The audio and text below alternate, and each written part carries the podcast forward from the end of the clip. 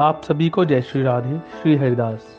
हमारी पिछली वीडियो में आपने जाना कि कैसे भगवान विष्णु ने माता अदिति की गर्भ से जन्म लेकर वामन अवतार में सारी देवताओं को उनका स्वर्ग, उनको वापस, का आधिपत्य, उनको वापस लौटाया। अब छब्बीसवा अध्याय। सूत जी कहते हैं कि भागीरथ के वंश में सौरदास नाम का एक राजा हुआ, जिसका पुत्र मित्रसह था।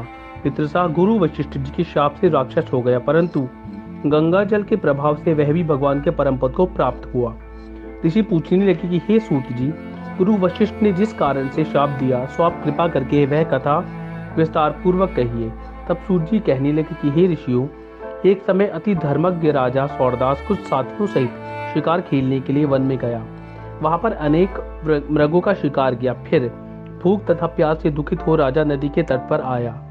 यहाँ पर उसका पुत्र मित्र सह नित्य नियम करता था। राजा ने रात्रि वहीं पर बिताई।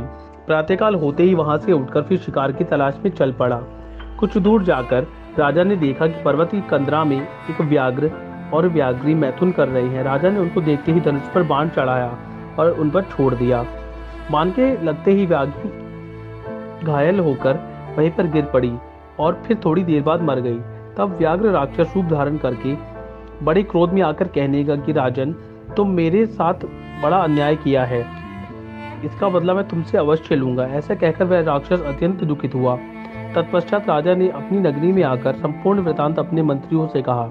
कुछ समय बीतने के पश्चात राजा ने अपने मुनियों को बुलाकर अश्वमेध यज्ञ किया और गुरु वशिष्ठ जी से विधि पूर्वक ब्रह्मादि देवताओं को हवि देकर यज्ञ समाप्त किया। फिर स्नान करने के लिए नदी के तट पर चले गए। इतने में वही राक्षस, जिसकी राक्षसी को राजा ने वन में मार दिया था, क्रोधित होकर अपना बदला लेने के वहाँ पर आया और गुरु वशिष्ठ जी को वहाँ पर न देख उन्हीं का रूप धारण कर राजा से कहने लगा कि, राजन, हम मांस खाएँगे, अतः हमारे लिए मांस बनवाओ। हम स्नान करके अभी आते हैं। इतना कहकर वहाँ से चला गया। फिर उसी राक्षस ने रसोई का रूप रखकर राजा को मनुष्य के मांस पका कर दिया। तब वास्तविक गुरु वशिष्ठ जी स्नान करके वापस आए।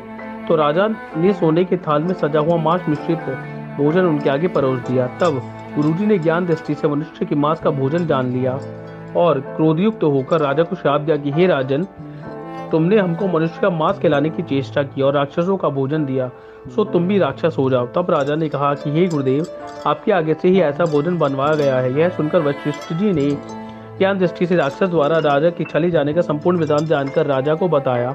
तब राजा ने भी क्रोधित होकर अंजलि में जल ले लिया और कहा कि आपने अकारण मुझको श्राप दिया है, इस कारण मैं भी आपको यही श्राप देता हूँ।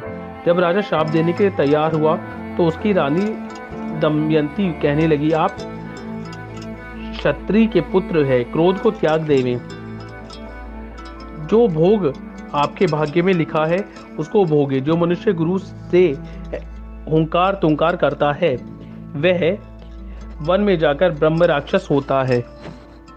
स्त्री के वचनों को सुनकर राजा क्रोध त्याग कर विचारने लगा कि क्या करना चाहिए। फिर राजा ने उस जल को जो ही अपने पैरों में डाला, त्यों ही उसके पैर काले पड़ गए। इसी कारण वह राजा कलमाशपाद के नाम से विख्यात हुआ। राजा गुरुजी के चरणों में पड़ गया और क्षमा मांगने लगा। तभी वशिष्ठ जी ने कहा, क्योंकि यह पाप तुमने अनजाने में हुआ है। अतः इसके श्राप का प्रभाव केवल बारह वर्ष तक रहेगा। इसके बाद तुम अपने असली रूप में आ जाओगे और अनेक वर्ष तक राजभोग का गंगाजल के प्रभाव से ज्ञान प्राप्त करोगे, तब भगवान विष्णु की सेवा करते हुए अंतकाल में परम शांति को प्राप्त हो जाओगे।